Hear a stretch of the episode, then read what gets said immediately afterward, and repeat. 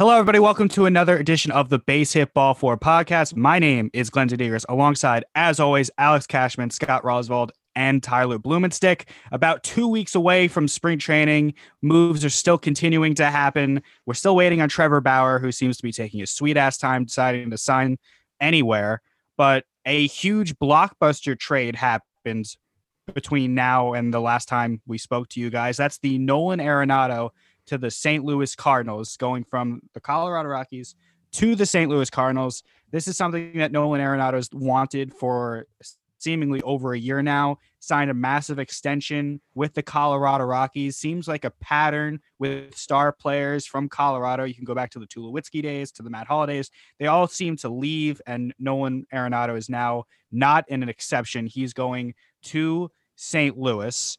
So we talked about last week who wants to win the NL Central. We looked at all these teams: the Reds, the Cubs, the Brewers, the Cardinals, uh, the Pirates, completely tearing it down. We're like nobody really wants to win this division, and now that's not true. Now it's clear that the St. Louis Cardinals are going to be the team that makes that step as the clear front runner in that division.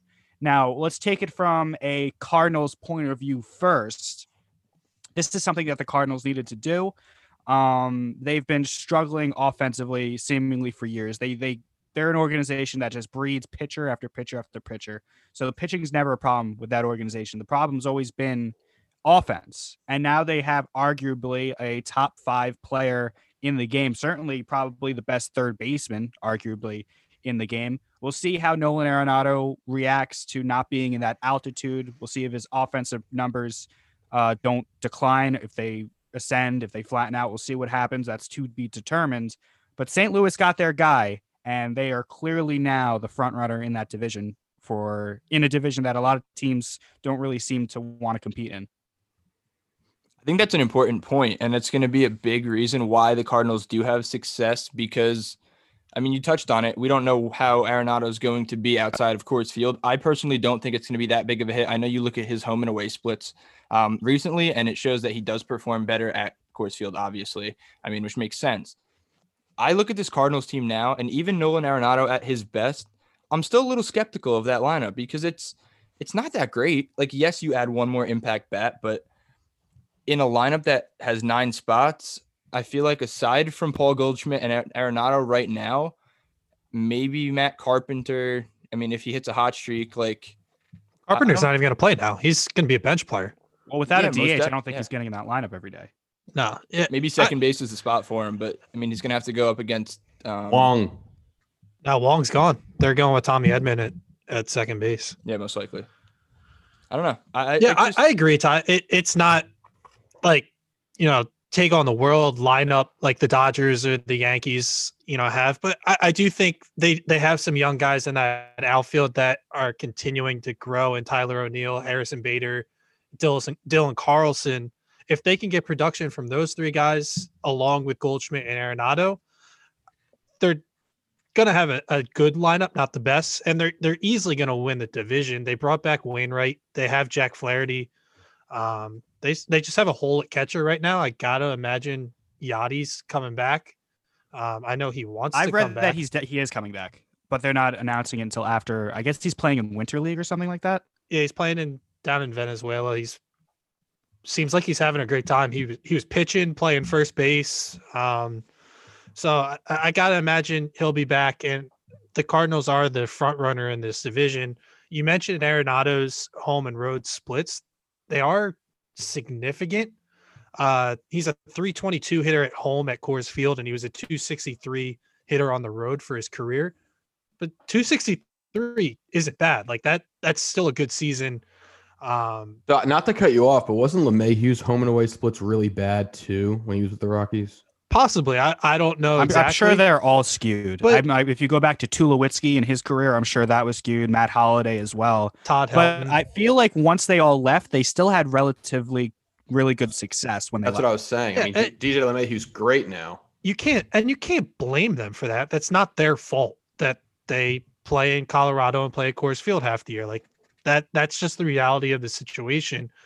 Um, and I, I, don't see him taking a huge step backwards as a as a hitter. He's still an elite bat, um, an elite defender at third base. So it's a great move by the Cardinals. All in all, they they absolutely robbed the Rockies prospects wise, and they're getting fifty million dollars to pay his contract. Like the and they're not paying anything in 2021. All 35 million dollars going to Like- be on the books for the Rockies. They they absolutely robbed the Rockies. It, it sucks for that fan base, the Rockies fan base, that they're losing their best player, and the organization is giving away money to get rid of them.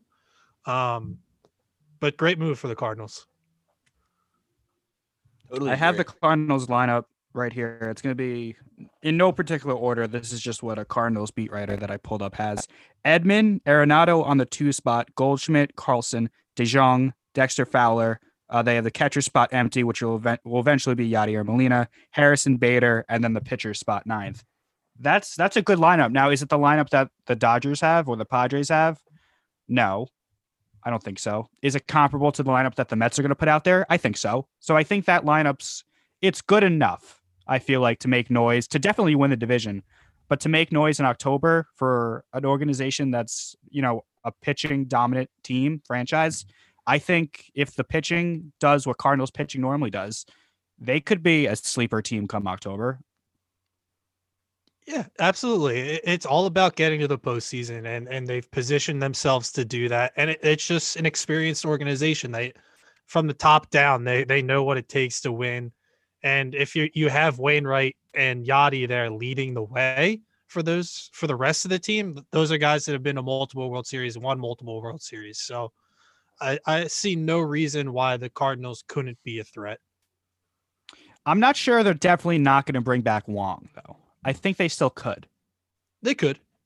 could- with like oh, two weeks left until spring training, I, I feel like the longer these not not not a guy like Bauer, but the longer these other free agents, lower tier free agents hold out, the less the money's going to be because they're going to start getting desperate to find a job and have somewhere to go for spring training. So I still Found think it. it's- Sorry. It's okay. Go. In 2017, with the Colorado Rockies, uh, DJ LeMahieu hit 327 at home and th- 294 on the road. So my point was not proven. However, it was still uh, I mean, it's still a- drastically lower. Yeah, It was there's a, good try. difference, but good hitters are going to hit no matter where they are. I feel like that doesn't affect DJ as much either because he's more of a singles hitter. So you, you get the ball up in the air, that's when it kind of takes off. But I don't know.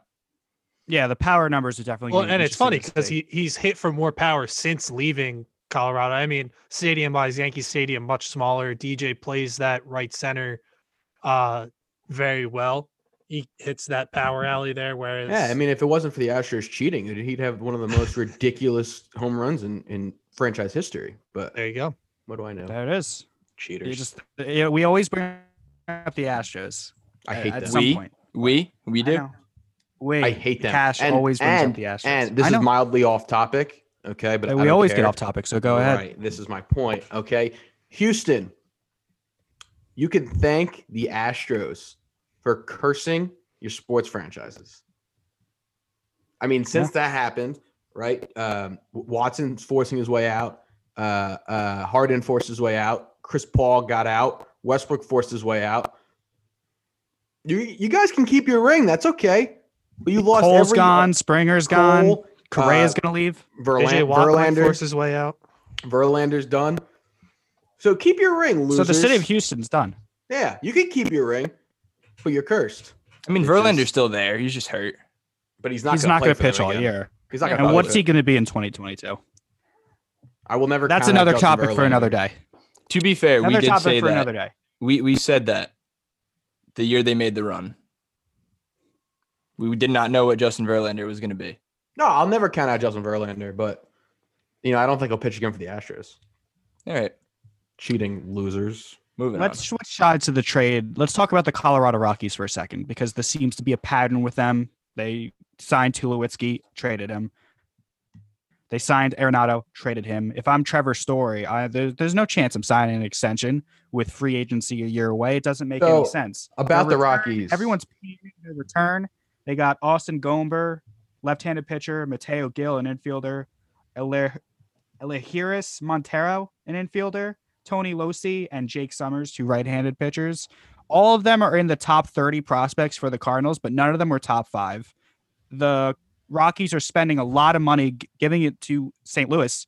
This was a bad trade for them. And it's surprising because, you know, it's not like a it's not a Lindor kind of trade or maybe even a Trevor Story eventual kind of trade where he's a free agent immediately at the end of the season. Nolan Arenado is locked locked up long term, and they really didn't get a lot of quality prospects in return or major major prospects in return. Kind of reminded me of the Stan trade to the Yankees where the Yankees didn't give up prospects. They gave up Starlin Castro and the Marlins gave back 50 million in Stanton. This seems like a salary dump for Colorado instead of a let's make our team better for the future. So I have a question about the Rockies because you've mentioned that they've done this before, right? And it's only a matter of time until Story leaves, and only a matter of time until Blackman most likely leaves, in my opinion. At what point do you just say, you look yourself in the mirror and say, we have to change what's going on here? And I feel like there's multiple teams around the league that have to look in the mirror and say that. Like I feel like the Pirates are one of them, just like or like the Reds, like a team that's just constantly like maybe it will run into a playoff season, but they're so irrelevant to the sport. Like what are they doing for the sport other than for the fans in Colorado? I'm serious. I'm not. It's interesting because the Rockies are a little bit different than like the Pirates or the Reds, so those kind of teams that just they're organizationally front office they seem to not know what they're doing. The Rockies seem to be behind the eight ball just naturally based on the altitude. How can they have a sustained um, length of time where they're successful? They make the playoffs what once every five years. They make a quick, quick cameo either in a wild card game, maybe sneak into the NLDS, but they never go further than that. Other than you know, I'm s- 14 years ago, Glenn, now, nothing 2007 against- when they made the World Series. I don't think that franchise can sustain success with that altitude. Nothing against you, Glenn, because I know that this is just uh, repeated information, but I cannot stand the altitude argument. I think that's such a bunch of bullshit. It's not. It's statistically think so. backed up. They they they've never had a good starting pitcher. When have they had sustained pitching? They Okay, can't then get here's my next question. Here's my next question. Uh, why not move the franchise? If, It's I a- mean, that's what I think. That's a good question. You It's have a to big either, city. but It's then you're gonna just sign up to lose every year. See, I, I'm obviously well known by you guys and by my friend. I'm incredibly competitive, and I will never sign up to do something where I think I'm gonna lose. So for me, I cannot wrap my my head around the fact that they know that their starting pitcher isn't going to do well. They know that their franchise is not going to have sustained success, and they still run it out there. Like to me, that's mind-boggling. I don't know how somebody could do that. They have to develop their own pitching because they're just going to leave in free agency, and no big free agent is going to want to go to Colorado, even if they offered them, you know, ten times as much as they're worth on the market. No pitcher is going to want to willingly come to Colorado. I'm not 'cause talking about that. I'm, if you're saying that the ball goes further in the altitude, right? The more home runs are hit. Yeah. Why have a team there? I don't, 'Cause it's I a don't know, they're in major sports city. They were an expansion team was in Seattle. 1998. Ma- Major League Baseball put them there. I, I, I'm just saying. I, I mean, The Nuggets are there. The Broncos are there. It's a it's a sports city, but I don't know if baseball works. That's my argument. I So- could I could provide a counter argument to that where the if you're a pitcher and, and it's, I'm going to get on Cash's side here. If you're a pitcher coming to, to Colorado, the point of, of pitching and, and being a good pitcher is you're missing the bat. So the guys that can miss bats realistically should not have a problem. Now I understand the frustration of letting up a ball that should travel 320 and doesn't get out anywhere and it travels 335 and it squeaks over the wall. That I understand. But I don't know. I, I feel like the So run here's- support balances out. Like it's.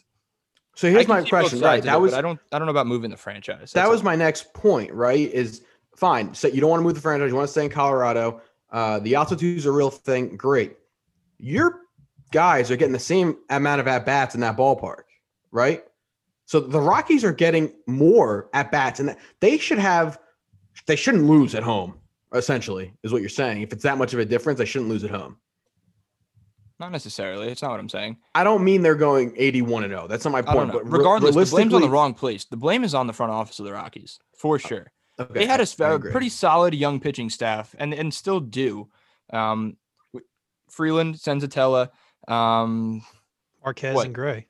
Yeah, three years ago, like those guys were coming up. Like that's a nice little staff to look forward to, and they've kind of come into their own a little bit. Is it not really developed anything crazy like any All Star seasons or whatever, but a serviceable pitching staff. And Senzatela actually last year pitched a lot better at home than he did on the road. Now that I remember. However, it's it's I feel like it's a cop out, and that's what that's used as. The front office should never get the benefit of the doubt and be able to say, "Oh, the altitude, the pitching." And Well, I that don't was my point. necessarily do, but like people blame the altitude as opposed to blaming the GM, and the GM is the one being hard on himself now. I feel like because it's only No. coming to light because of Arenado. But Is- wouldn't you wouldn't isn't it isn't it a fair argument to say that a lot of people, a lot of good players and especially pitchers as a free agent wouldn't want to go to Colorado given the alternatives without the altitude and their numbers will clearly be better if they're pitching their home games in, you know, St. Louis or New York or wherever else instead of Colorado.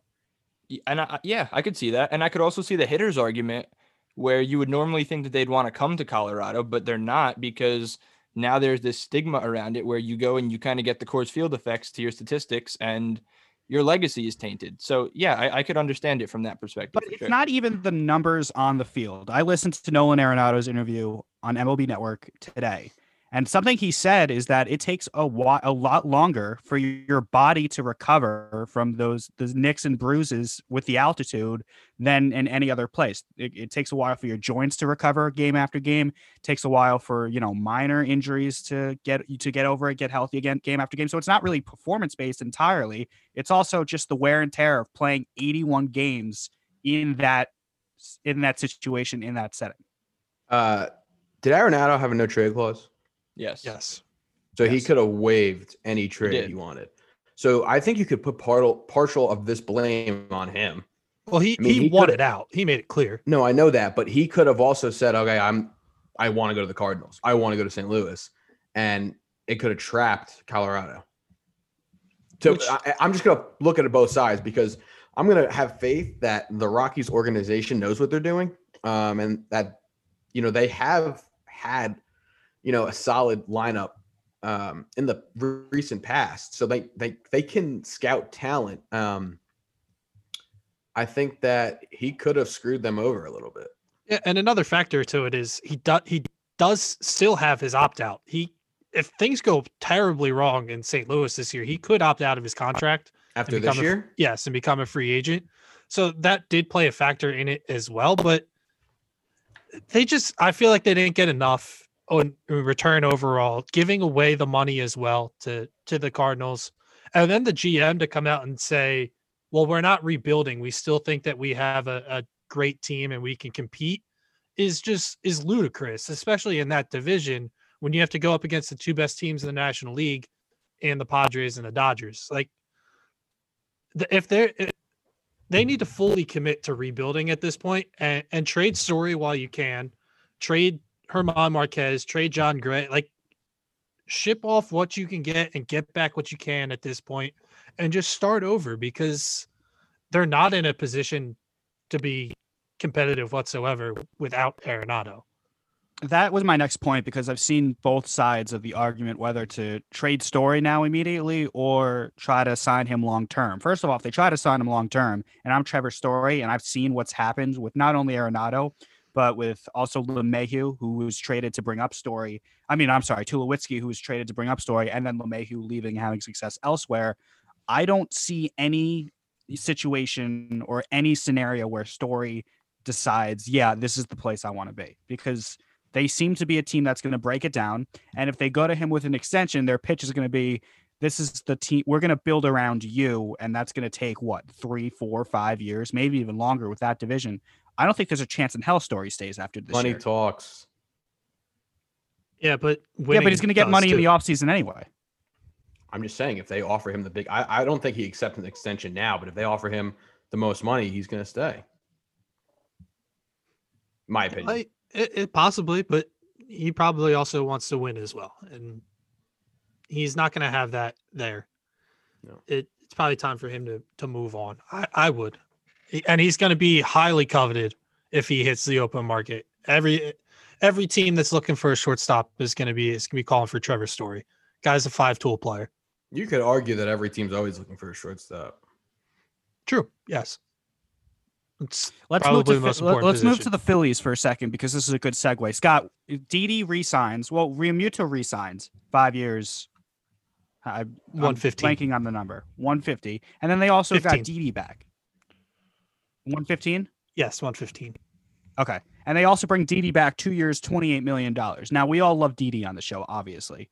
But given the class of shortstops that are available next year, does it bother you a little bit that it was a two year deal and not another one year deal where you can play in those big waters in this next offseason? Uh, I guess because I do like Trevor's story. Um, if anybody hits that market, it, he would have been the guy I would have wanted. But they also do. They drafted a kid in the first round two years ago, and Bryson Stott, who they're they're very high on. Who, at the end of this Didi contract, will be big league ready. Uh, so I think that was kind of their plan.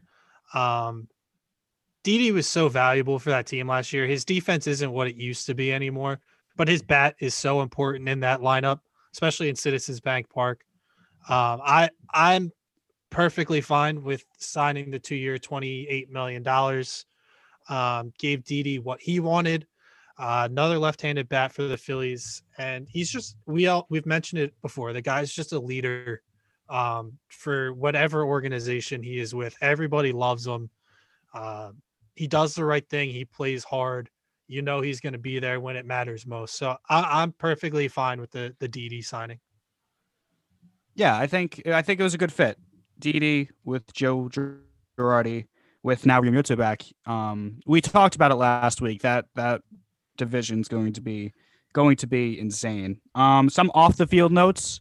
Um, the proposal by MLB and the MLB Players Association. So MLB wanted to delay the start of the season by a month, which would have equated to about eight games, which would have which means that each team had to play assigned double headers. The Players Association had no part of that. MLB offered also uh, DH universally and expanded playoffs. MLBPA said no, which is their right. Major League Baseball decided to try to swing this two weeks before spring training when players were already in the midst of their all-season workout plan and getting ready for a spring training that was going to start when they thought it was going to start in November, in the middle of February, like normal. It, it seemed very weird and rushed and kind of like the MLB just winged it. Like I don't understand why this was even a thing so late in the offseason. I, I don't know. I I'm sick and tired of these like back and forths with the league and the players union. Like I I don't even care what the issue is at this point. I, I just feel like there's something bigger where it's like they don't they almost don't want to come to an agreement. Like they they want there to be this tug of war. Like that's just my gut feeling here. I don't understand why. I don't know. Yeah, I don't I don't get it either. It it really makes no sense to to push back the season. Um, I'm glad the players union pushed back on it, and I know one of the major reasons that they they did do it was the safety of the pitchers who have already ramped up their their off season throwing programs and getting themselves ready. If they had to shut down and then start it back up again, you know they're you know they're at a greater risk of getting hurt. But like there was literally no reason not to. I, I understand like COVID numbers are are up and like they're concerned about that, but it's spring training. Like you don't really need fans there. Like I don't know. It, it didn't make sense to me. I'm glad that they shot it down and it, it sounds like everything's gonna start on time. I hope so. I think Major League Baseball is an absolute clown show. And I'm not, uh, I'm going to take that back. I think Rob Manfred is, I, I don't know. Everything they do is wrong. Uh, there's, they have no clear cut answers about anything. And all they do is set the game back. I, I, don't, I don't understand. I don't understand the thought process. I don't understand really anything that they do. I don't understand. Um, this one was the worst one. There's no reason basketball was delayed because the last season was delayed. All right, so the Lakers and and then the the Heat played on 72 game, days rest. That's it. That was the entire offseason, 72 days. And Major League Baseball wants to push a month back after playing ending the season on time after only playing 2 months of baseball. You clowns. It, doesn't make sense because what, like, seriously, what much how much of a difference is one month of vaccinations going to make where you like, where it's worth delaying? Are they going to Oh. are we going to get herd immunity between April and May? No. So I don't I don't understand why I I, I feel like the coronavirus was a front. This is just MLB just wanting to flex their muscles. I was just gonna say this is. MLB trying to get on top of the Players Association, um, and they're they know they've completely lost control of the entire situation. They know that the players run the show now, and uh, they're trying to get it back. And Rob Manfred has failed miserably at everything he's done, every single thing. I think with the CBA expiring and then renegotiation coming up, I feel like it's just kind of that politicking aspect of it, trying to kind of scare the other side into not coming in with as strong of a proposal or saying like, "Hey, we're not going to budge. Don't even bother on this." Like that kind of stuff. Just like little things. Just saying like, "All right, we're going to give you a tough time going forward here." But I, I'm not looking forward to that. That's that's a conversation for another day. Yeah, and I can understand the Players Association shooting down, pushing the uh, start of the season back, and I guess expanded postseason. But I really don't understand the the lack of wanting to keep the DH. I know I've been against it before, but it, it takes it it does take away jobs from from a Nelson Cruz, from a Marcell Ozuna, a Jay Bruce, um, and plenty of other guys. Like there's there'd be so many more opportunities for these guys to be signing. So I don't understand at this point why we're we're taking away the DH, putting the pitchers back into the lineup where 98% of those guys don't want to be up there anyway. Um just bad at bats like at this point like that makes no sense to me. Scott, either. is I it possible both- that? Oh, go ahead, Glenn. I think both sides want the DH. I think the problem is the Players Association doesn't want to agree to a deal with the DH that's also has piggybacked other things that's going to benefit the owners. Kind of like this is probably a bad analogy, but you know, kind of like the government now, everyone wants to get stimulus checks, but other parties are going to put their like proposals out that are going to have, you know, filibusters for their specific agendas and the other side's going to say no. Kind of like Is it possible if that that, makes sense. on top of that, it that the players union just does not want to agree with anything the MLB says? That's a possibility as well that they at this point like they're they're going to want to play hardball as well and just wait until the CBA expires and then Yeah, because if you agree, if the players agreed to a deal proposed by the owners now, they have no leverage next offseason because they just gave in Yeah. to the whatever this was. True. I, I think that's an absolutely fair argument. I think when there's a new CBA, I think that there will be expanded playoffs, and I think there will be DH because that financially helps the players. Because um, obviously, the DH in the National League opens up 15 jobs, and obviously, the expanded playoffs gets more TV revenue in for the players and for the for the game. The one thing about expanded playoffs that I saw that I thought was interesting, and I wanted to get your opinions on it some players argue that if you expand the playoffs, then teams are are going to be, I guess, content with the rosters they have and kind of just hope to back into the playoffs instead of having a small playoff field where teams are going to have to go out and spend money and make trades to definitely get into the playoffs. What are your thoughts on that? What's the pros of extending the playoffs? More that? Baseball. ad revenue, more ticket revenue, just more money. Why don't we just, on the same token, let's just print more hundred dollar bills? I mean, then there's more, right? I mean, I don't think become- I don't think it's the same. No, thing. it is the same thing because the hundred dollar bill money becomes less valuable. Is my point, right? And the more baseball playoff, the more playoff games you get, the less important each pitch is, and the less important winning the division becomes. yeah, it, it de-emphasizes the regular season. and that's like, is that really what? I don't MLB think it wants? de-emphasizes the playoffs, though. I think the No, regular but is se- that what, what MLB wants uh, for a league that struggles to draw attendance for regular season to begin with? Who is going to go to a game in, I don't know, May on a Tuesday night in the Bronx when it's 36 degrees? When that game literally means nothing, knowing that three teams from AL East are going to make the playoffs. I see the argument, but I don't think in a real life persp- like a real life perspective and cause and effect situation there that like what for take you for example, like are you thinking about the playoff structure when you're going on StubHub to buy a game a week from now? Yeah, but Like- you can't take us into consideration because we're going to go regardless. Major League Yeah, Baseball already like- has us by the balls. But the people that are going to actually look into a playoff situation, how many teams get in bef- before making the decision to go to a baseball game, Sure. like it, I feel like it's I- few and far But, between. right, so here's the my NBA argument. does fine attendance wise, and everybody makes the playoffs. There's less seats and it's indoors. the playoffs aren't the reason why they're not filling s- seats, and I don't think the pl- expanding the playoffs really makes much of a difference. Well, there. I think long run it does, honestly. Uh, maybe not. If so, if we got to prove today, I don't think next year people are going to say, "Oh, well, I'm not going to go." But like realistically, April games just don't matter. On the I mean, contrary, they you can do, look but they you can don't. look at October and or September and say that those teams that are not usually in it are in it, and they're selling they're selling tickets now.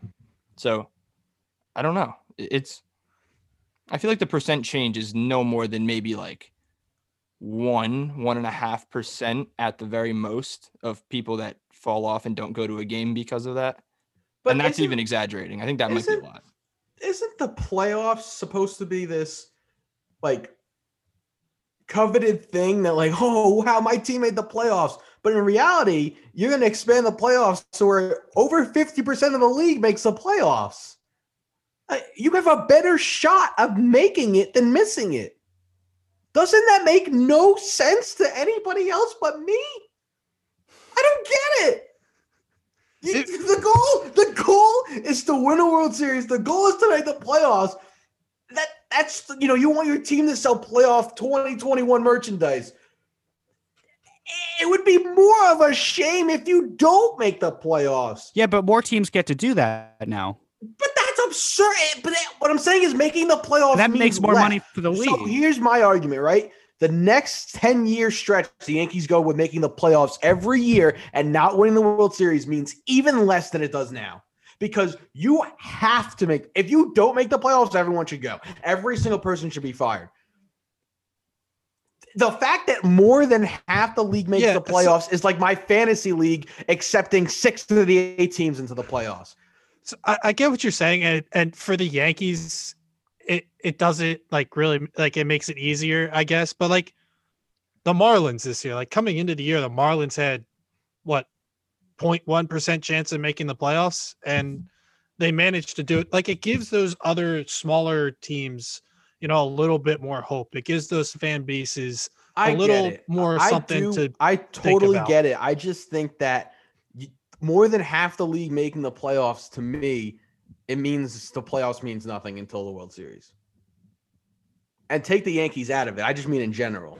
Like that's great. The Marlins make the playoffs, but so did every other team in in the league. I know right now I want expanded playoffs for the Phillies because the division that they play in, like they're optimally like the third best team in the division right now. So it gives them a better like I want to see Phillies postseason baseball again. It's been a long time, Cash. So so not nothing against you, Scott, right? But couldn't my arg- my next argument be maybe the Phillies should just get better and then make the playoff pool? They they've been trying to do that, but it hasn't worked out. No, I, I get that. I- do, and I understand it. I'm just saying it it lessens the value of making the playoffs. I, I see the argument. I I- I really I truly understand where you're coming from. Um, but I I I tr- it, it's inevitable at this point. Like it's gonna happen. Like it's gonna be No, it's gonna be get it. reality. I get it. I just wanted to give my two cents. We appreciate that. Let's talk about let's talk about the Yankees. Um, Brian Cashman had a couple interviews this week on the radio, and he was he didn't hold back on Gary Sanchez when Good. a couple, an article came out um a couple months ago where Sanchez was surprised he was benched. Nobody told him why he was being benched, and Cashman essentially said, "Well, you had a horrible year. That's why you're benched, and we don't owe you an explanation of why you're not playing." So, um, I good good for Cashman here because you. you know Oh, Gary Gary has no right to be pissed off about not playing because he sucked. So I don't, I don't know. I I hope this doesn't have any lingering effect into 2021. I think this is a big year for Sanchez. I think this is a make or break season for Sanchez in terms of his future with the Yankees. Not off to a good start if you're pissing off the de- decision makers. Um, I thought it was a very um, unusual response from Cashman. He's not normally like that when he speaks, so he's he was clearly pissed off about not only Sanchez's play but the comments he had in the media. You know what Brian Cashman's tone tells me about Gary Sanchez? He's Is that ready. He he is not built for this, and he is not going to No. prevail through this. I I, I We think were that on way opposite ends of the spectrum on that one, but go ahead. I, I I don't think it's a motivation tactic. I don't think it's one of those here's a kick in the ass because I think he's gotten enough kicks in the asses over the years. He's done so many. He's gotten enough. It's to the point where I feel like it's just not getting through Gary's head and he's feeling entitled in a way where he just feels like that's his starting job and when you're hitting 240 or whatever and not playing defense or catching the ball when your position is catcher. Um, the clip we can roll. He's not it. Even not hitting 240. He's hitting like 180. yeah, shortened season, fine, whatever. I don't care. Uh, Bad, regardless. But what I'm more worried about is the fact that his position is called catcher and he failed to catch the ball and it hit him in the face mask at the professional level. That is what I'm concerned about. However, I just feel like for a guy like Brian Cashman to come out and do that when he just doesn't lambaste players like that in the media, out in the public, and have no remorse, something's got to be wrong. And that tells me that Gary absolutely was communicated why he was benched or should have known. It it was that clear, and everybody else knows. Do I you took- need an explanation though? No, No. you shouldn't. that bad. no. you really Shouldn't need need an explanation. You know, I took such a different takeaway from that Brian Cashman quote. I I took the I took the takeaway of Brian Cashman has done is done losing. He is fed up, and he's finally he's like, all right, shut the fuck up and play ball. I think both can be true though. And I I would have to imagine knowing who Brian Cashman has been for the last 15, 10 years. Um, he had this conversation with Gary Sanchez before he got blasted in the media. Like, there's no way that Brian Cash Brian Cashman heard about the article, heard about his quote, and then just bashed him. Like, I am sure Cashman called him and said, Hey, shut up. You know, you hit 140. I, I mean, uh, there's really nothing else you, you have to say. I, I just think that Cashman is ready. He's to win and and he's done losing. He knows that the fans are done losing. I'm sure he's heard a couple of my rants, so I will take full credit for this new fired up Brian Cashman. Although he has not answered any of my phone calls, um, I will take full credit. But I do think that Brian Cashman is coming into 2021 saying, uh, "It's go time, boys." Yeah. And and the reason for that is his job is on the line pretty soon 100%. Because he's in control of putting these rosters together that have have failed the last 10 years in the postseason. Um, and Gary Sanchez's job is on the line as well. He's, I mean, he's under control until 2023, but I think the, the Yankees could easily cut ties with him after this year if he has another horrific season. Uh, Higashioka stepped up. I don't know. You don't know if he's going to be able to, you know, be a a full time starting catcher, but you do have Austin Wells uh, in the in the minor leagues getting ready. And as a as a college catcher, his development to get to the big leagues won't take as long. Um, yeah, I I, think you're right, Cash. Where Brian Cashman is is tired of failing in the postseason, and it's it's go time, and he's putting the pressure on these guys uh, to to get it done and get it together. What's the leash on Sanchez this year? All star May, June, July. How much longer can the Yankees deal with him being an automatic out and a defensive liability? I bet All-Star you'll be able to tell in the first week. You can't do that. I don't Mark think- Teixeira used to Attitude struggle with for a Gary month- speaks Oh, oh, volumes. oh, oh, oh. Just watch him mope around. Watch his demeanor after he strikes out. After he line like, I will until I'm blue in the face argue that Gary Sanchez gets screwed by I forget what the statistic the statistic is called, but it's like on high exit velo. What was it expected batting average? I think um, his is like points lower than where it should be, like by tens of points, maybe like 40 or 50 points, I think. Um, but yeah, his, his demeanor says it all. I don't know. It's all about the strikeouts to me. He he has to put the ball in play more. Um, the Yankees were fine with his defense in 2017 when he had 33 home runs. In 2016 when he hit 20 home runs in like three games, basically. Um, in 28 and in 2019 in the first half when he they were fine with the defense then. Um, and if that's gonna if if Gary's gonna hit 250 and hit 35 home runs and be a force in the middle of the order, I'll deal with the fast the pass balls. That's just my opinion. Well, Other I think people might not have that opinion. That's totally fine. But you know, not a lot of catchers can do the things that Gary can do when he's right. Um, so I think it's about, about the strikeouts and putting the ball in play. he also came Um, into camp uh not in good shape last year. And I think that was a theme in the Yankee locker room. So other than Luke Voit, everyone was not ready to play ball. That's what I think. Yeah, it's gonna be interesting. I think a I think I think the All Star break towards the um, Trade trade deadline. deadline. If Sanchez is Ah, doing what. Sanchez did last year, if yeah, if if Sanchez is doing what he did in 2020 by the time the trade deadline rolls around, I think the Yankees will be in the market for a catcher, just a rental catcher that's going to hit better than Higashioka and play pretty good defense. So we'll see what happens Molina? with Gary Sanchez. What was that? Yadier Molina. Yeah, he's We've still had out this there. He's conversation still out there. before. Um, a couple of pitching moves um over the last couple days. Archer back to the Rays. So the Rays essentially got um Glasnow and Meadows for nothing because they got Archer back. And Alex Cobb went from Baltimore to the Angels. Which pitcher do you guys think makes more of an impact um positively for their team? Rays and Archer, Cobb and the Angels. Ooh, that's a tough one. Let me let me let me pull up some stats here. And it's tough. it- because neither one blow me away at this point. Their That's what I was gonna say. I was like, it's a tough decision because neither of them are impact guys for me, or on teams that I think will even allow them a chance to be an impact guy. It's just. I- I just think- I'm gonna sound like a broken record because it, it it's it goes without saying. The Angels, it's amazing. Everyone, uh, every Angel fan screaming, "Get Trevor Bauer, get an ace!" And the Angels are like, "I see that you want Bauer. Can I interest you in Alex Cobb?" It's not even close. Like it, Mike Trout, it's his fault he signed the extension, but the Angels have done nothing, and Alex Cobb does nothing for me to sway the needle one way or the other for the Angels. They're still the same exact team that they were at the end of the season last year.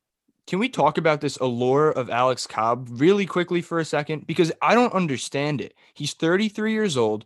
Last year, 2 and 5 with a 4.3 ERA. In 2019, 0 and 2 with a 10.95. I guess he got hurt three games. Um, 2018, 5 and 15 with a 4.9.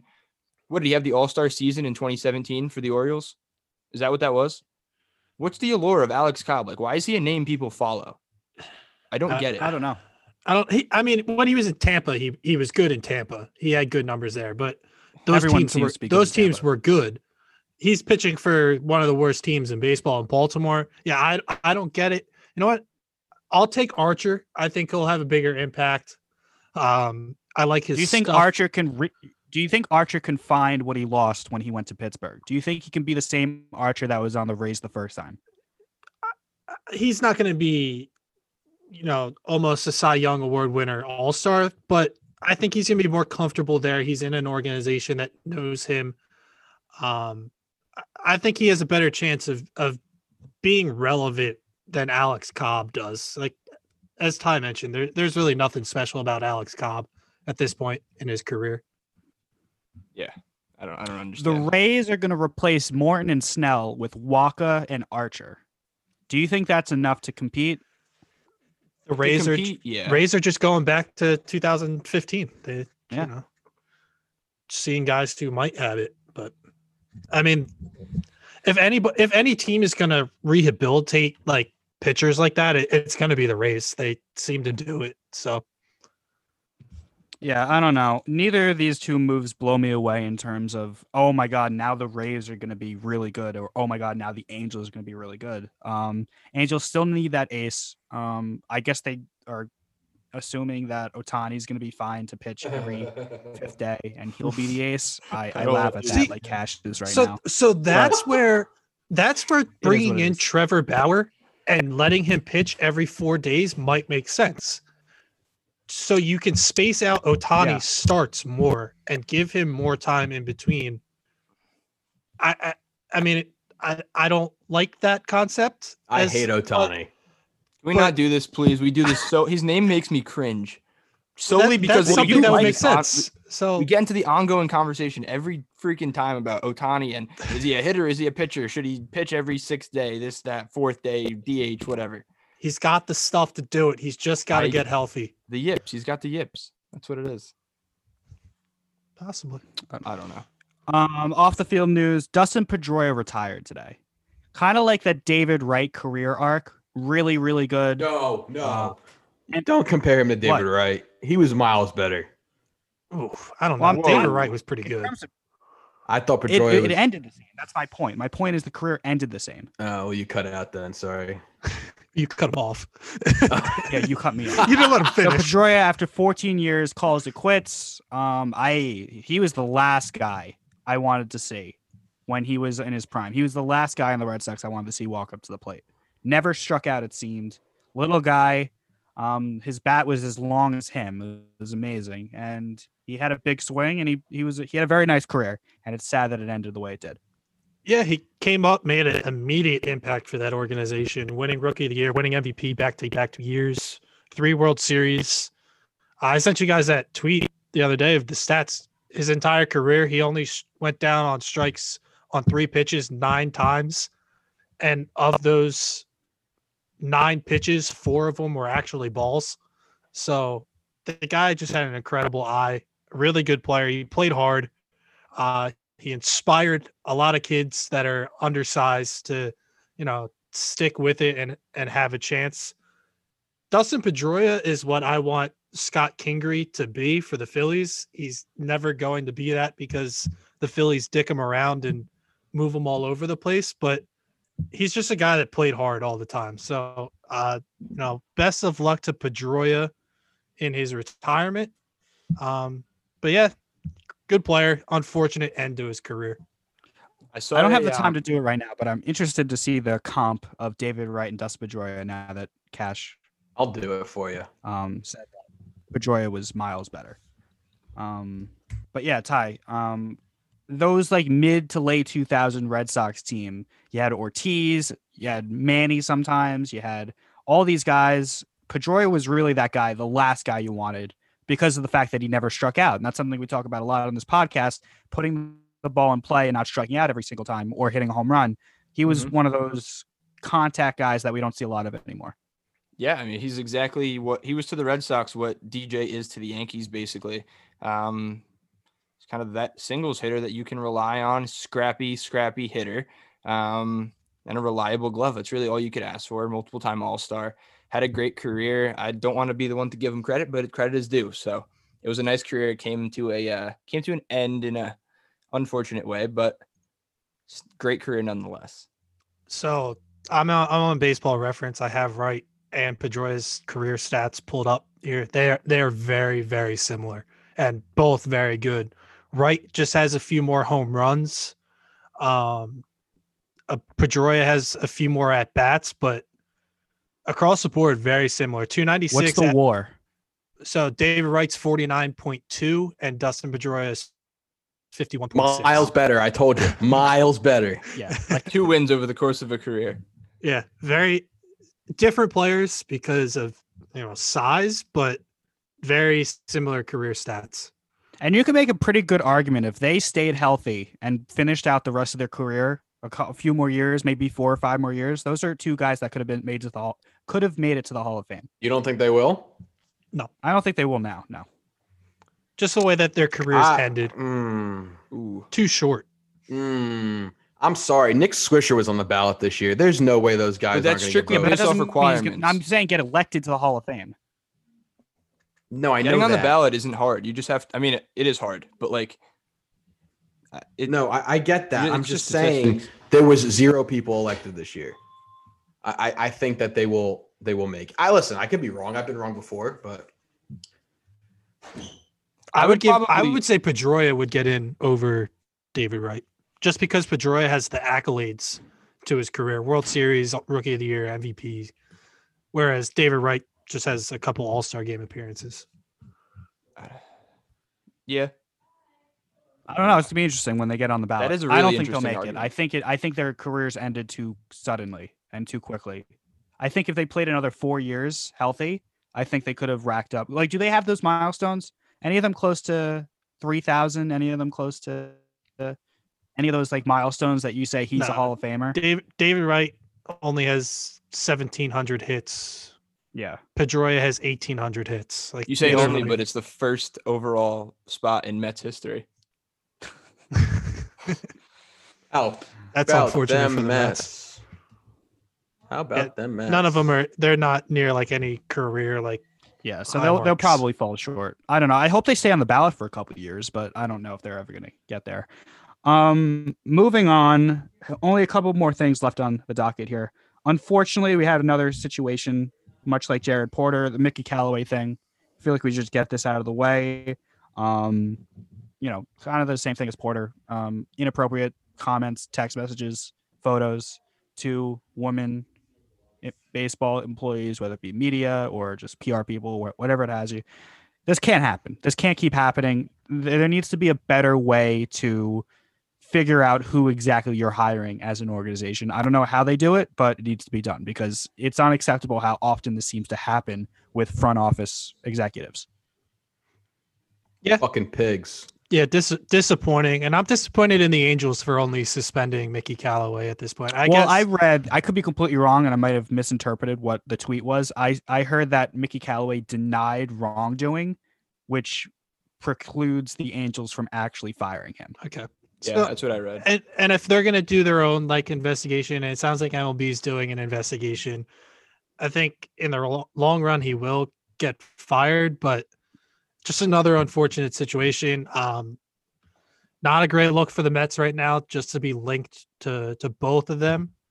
Um, but yeah, guys, stop being pigs and sending out inappropriate, unsolicited messages. It's wrong. Yeah, I mean, this is the last two weeks. Two Sandy Alderson hires have been. I don't want to say that Sandy Alderson like is okay with the behavior that these people do, but there needs to be there needs to be a better way to hire people. They need to ask better questions when they ask people about when they ask references, check references, because you know I mean- it's not I just mean- Porter. It wasn't just Alderson. It was you know the Astros GM or assistant GM that got To fired. be a couple years ago. fair, to be fair, in an interview, how is this going to come up? I, I mean, Well, I mean, not it's in the gonna come up interview, but the like interview, it's after the interview when they ask people when they do background checks. That's how it happens. That's how people find out. right, right, fair, fair. So because like it it seemed like in the story that it was happening while he was the pitching coach in Cleveland. So Well, I thought that the Mets were made aware of the situation before they hired him. That's what I read. I read the same. eh, it's and if that that's looks bad. true, then the Mets are in big trouble. That can't. That's unacceptable. I don't know how much you can blame the Mets now because it's new ownership, but the Wilpons. and- Yeah, I was just thinking that. I was like, But I it know you- was it's still Sandy Alderson. yeah, Alderson can lose his job, but can the MLB punish the Wilpons aside from, or is it even the MLB's place? to Isn't punish? Wilpon still part of the Mets somehow? One of them? I think they own They- like ten. they own, or something like, like that. they own fi- they still own SNY. Gotcha. So they have. I don't like think 5%. MLB can tell them to give up SNY. I think that's a private. SNY is about to get canceled. I don't know if it's going anywhere. So yeah, that's basically all we have on that topic. Round out the show today. Last topic. The show Fernando Tatis is going to be the cover. You see it over my shoulder right here. Perfect timing. Um, this is this was a no brainer. Can't wait for the game. The cover's sick. It's probably the nicest cover they've ever done. Is he the face of baseball, or is it still Trout? It I'd should be Fernando Fernando. Tatis. He's he's so much more marketable because he chooses to be. Mike could be, but that's not his personality. He doesn't want to. And Fernando, he reaches the young audience. He reaches a Hispanic audience. Like he encompasses everything, and he's a legacy too. Like his dad played in the big leagues. Uh, great, great move. I loved the some of the little uh, videos that they put out for it. Um, I'm excited for the game. I'm a big player of MLB The Show. I still play 20 like on a daily basis. Uh, best sports franchise video game in my opinion. Um, it's good for the game. Great move by MLB. Yeah, I think this is a huge move. Um, I see, all right, just from scrolling Twitter, I see a lot of selfish PlayStation people who I guess took a sense of comfort in the fact that they have the PlayStation exclusive, and now they're pissed off. They're like, oh, it- apparently there's this like war that I'm just very out of. Why do people with. care? Uh, There's like a console exclusivity war among the video game well, it's community. it's a Sony game. Like Sony makes MLB the show, so like they've and MLB 2K hasn't existed, so Xbox players have been on the outside looking in. It's the number one reason why I switched from playing Xbox. It's to the only reason why Yeah, I switched. Yeah. It- to play MLB the show because I always played it at I'm a the friend's same way. House, and I I wanted to play it, so I got a PlayStation 4. the Um, big kicker here is the cross-platform Yeah. capability. that's huge, like, and it, it's it- that massive. expand it it's it's expansive. It, it's you great. know what I think?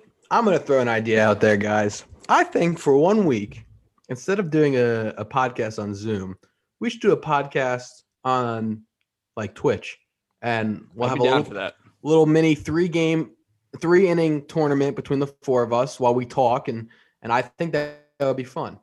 Cash, we're in the I'm business down. of more content, so how about we do the podcast and we do that? I was just gonna say, Ty, why don't you stay on after because I have a business idea.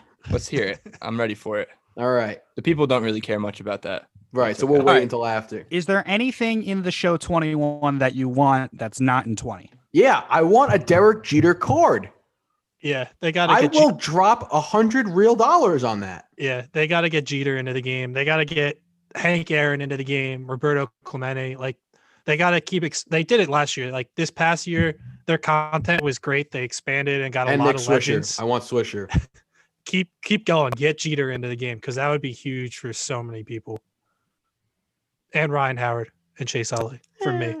I would like the base running to be easier. I'm horrible at base running. Uh, You- Glenn, you think gotta- you just need to concentrate. You got to use the stick. You can't use L one and R one. I tagged up with the guy on third, and the guy on first goes, and I you didn't pushed want the him bumper. to. That's why. Yeah, you got you got to use directional. You got to point to the base and then use the button. I do. I use the left trigger and I point it to third base. and I wrong press, trigger. Uh, L1, and then the f- That's guy the on wrong first base goes. No, No, you you don't gotta- press L1. You Yeah, you you- select them and you push the bu- like for Yeah. that guy you would push home like X. Yeah, hit X.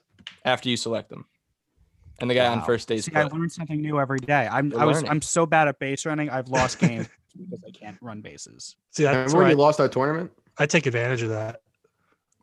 Being a good base runner in that game. We, and then we could do, we can do. Uh, what did we do last season with the show? Our teams. I will never did the make Scott do that again. That was that was awful. that was, that Oh, was the just worst. A Like lot of time. that was like the worst like four or five days of my life. Oh, no. We can actually play them now though because I don't know if I'm getting it for Xbox or PlayStation, but it doesn't make a difference now because You have both. well, I have an Xbox One and a PS4. I don't have any next gen yet. I would but like Oh. an, an extra. I, I'm tr- if anyone out there knows where to get a PS5, please That's help me. Glenn's the only one that's got one.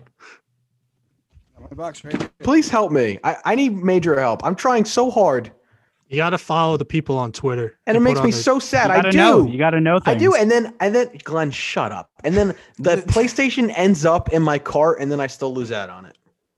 Yeah. it makes me so sad. It's unfortunate. Um, I don't know if it's going to work for the show, but I know 2K. If you have current gen and you buy like the Mamba edition, you can get the standard edition for the PS5 for free yeah, they're they're releasing more information on all that tomorrow. tomorrow. So That's the main reason why I'm hoping I want that I saw. I PS5s actually saw a 2K. leak that. What was that, Cash? I'm sorry. the main reason why I want the PS5 is for the 2K next gen because that is sick. Oh, I have it. It's great. Great, thanks. You should come over and play it. I would rather not. Okay. I heard. I saw a leak that the um, what is it? The um, I guess collector's edition, not the standard edition, but the edition up. I heard the cover is going to be Jackie Robinson. Yes, Um, there's a pretty cool. chance for that. We'll see tomorrow. But that's that's um, getting no offense. No offense to Jackie Robinson, but I would want the Fernando Tatis cover. I was not sure where that was going. Uh, sure, I guess. I mean, I don't know. it's a cover. mean, you get the perks with the I mean, collector's edition. you get the truthfully, cards and I'm trying to get the digital edition so I never have to buy a game again. I don't have to never have to go to GameStop. I don't know. Never- I like never have to get but, off- like off the couch. Games that I I'll never get there's off the certain games again. that I want the cover. You know what I mean? Eh, I have friends that are like that. That they still want the box. what weird?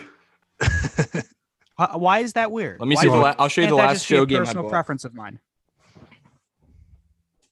I don't know. I I just would just prefer to never have to leave my house again. So that's one step. Well, you can get it delivered to you. Yeah, Love too it. much work. What do you got? I don't know. I was gonna get my the showcase that I got. It's the metal tin Griffey one. It's the last game that, That was I got. that was a good one. That was that was Oh, a that's nice. sturdy box. That was Mhm. freshman year of college. Yeah, it's the last time I bought a video game, like a, a hard copy video game. Oh, you have the digital for everything else. Yeah, from that point on, I'm pretty sure Gotcha. Me too, Ty. it's worth it. That's That I was have the digital 2K, and then I got the Spider Man. This game's sick, by the way. It's really good. Spider Man. I used to Yeah. play Spider Man. I think on PS2. I don't know. I just swing around New York City all day. We have definitely lost the attention of every single viewer. It's fine. I, I think I, I, would rather up. lose an, the attention of a viewer at this point of the podcast than two minutes in. So if you're losing attention now, thank you so much for losing attention at this point. because they made it over an hour until they lost interest, and so we Exactly. started talking about video games. That'll just about do it. I got for one more thing. edition of- Before Yeah, you more thing, before you officially wrap up, I know I said it to you guys. Cash interrupts my outros. Uh, now it's Scott. Okay, if you ahead. if you have the chance, uh, go watch uh, a live the Drew Robinson story on ESPN Plus. Uh, Yes. incredible incredible story. Uh, Jeff Passan did the whole thing. Uh, wrote an article as well that I read. If you have the time to read that as well, go read it on ESPN Plus. Uh, alive the Drew Robinson story. Uh, emotional, um, but incredible story. I'm rooting for him. I hope he can make it back to the big leagues uh, with the Giants. He's going to spring training with them. So uh, go watch that if you have the chance. yeah, I'm definitely gonna watch that. I just didn't get the chance today because I was shoveling snow all day. So that is on my list. Um. So yeah, does anyone have anything else before I outro this? No, I'm also going to watch the Drew Robinson story and That'll just uh, about Barstool Survivor. That's I'm hooked on that right now. All right. Sounds good. That'll just Are we having internet this issues? episode of? Basic we are. Oh god. Continue. Go, Glenn. Go. for for Cash, Tyler, Scott. My name is Quentin. I'm cutting this out now.